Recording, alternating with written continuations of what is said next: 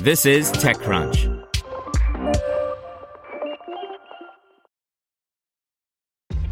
This episode is brought to you by ShipStation. You know, some things take a lot of work, like sending little robots to far off distant planets. And just as that's challenging, so too is running a successful e commerce business, especially when there's so much to do. So I want to introduce you all to ShipStation.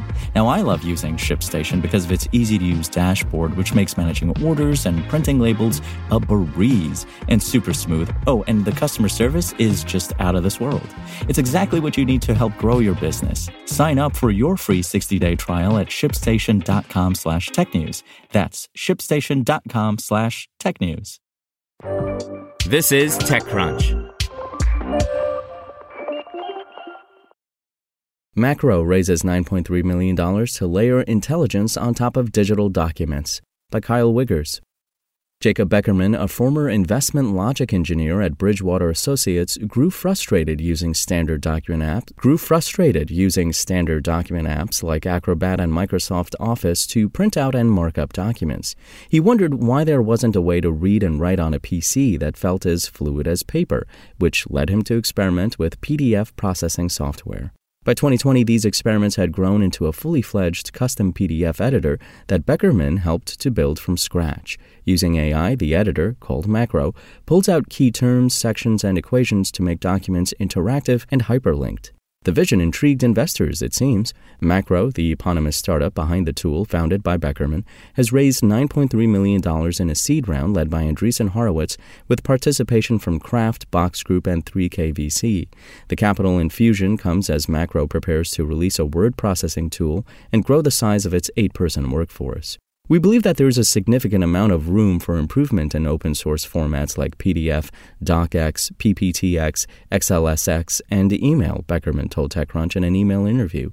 The nice thing about these formats is that they're standards, nobody owns them, and they're extensible, which means you can actually modify and build on the standard. So instead of writing proprietary formats from scratch, and instead of ignoring the network effects these formats already have, we're extending and building on top.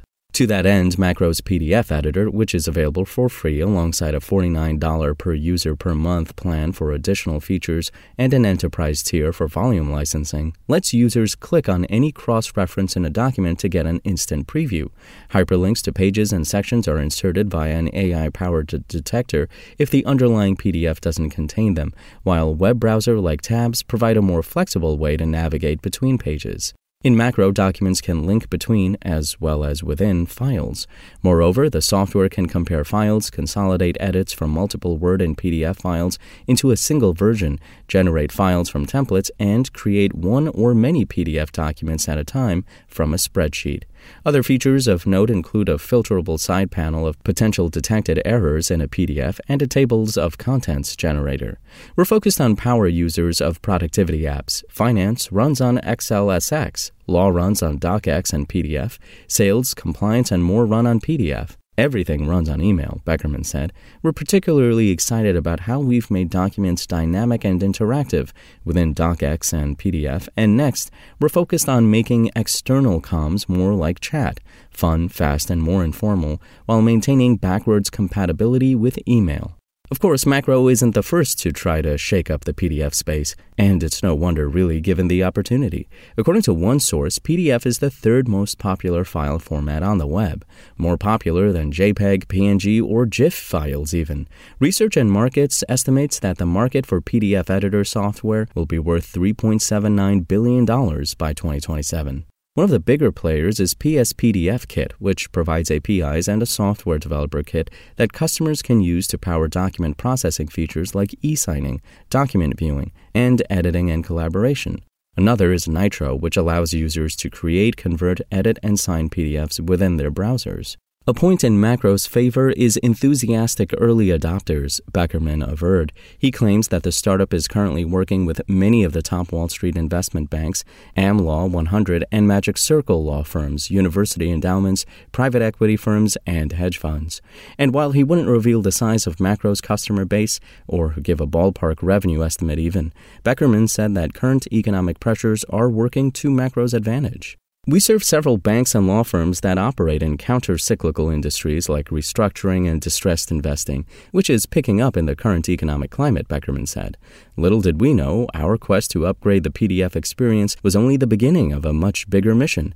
As we start to serve organizations, we're constantly surprised by how many document problems we're still left to solve. Managing versions, information chaos, and busy work still plague most work streams.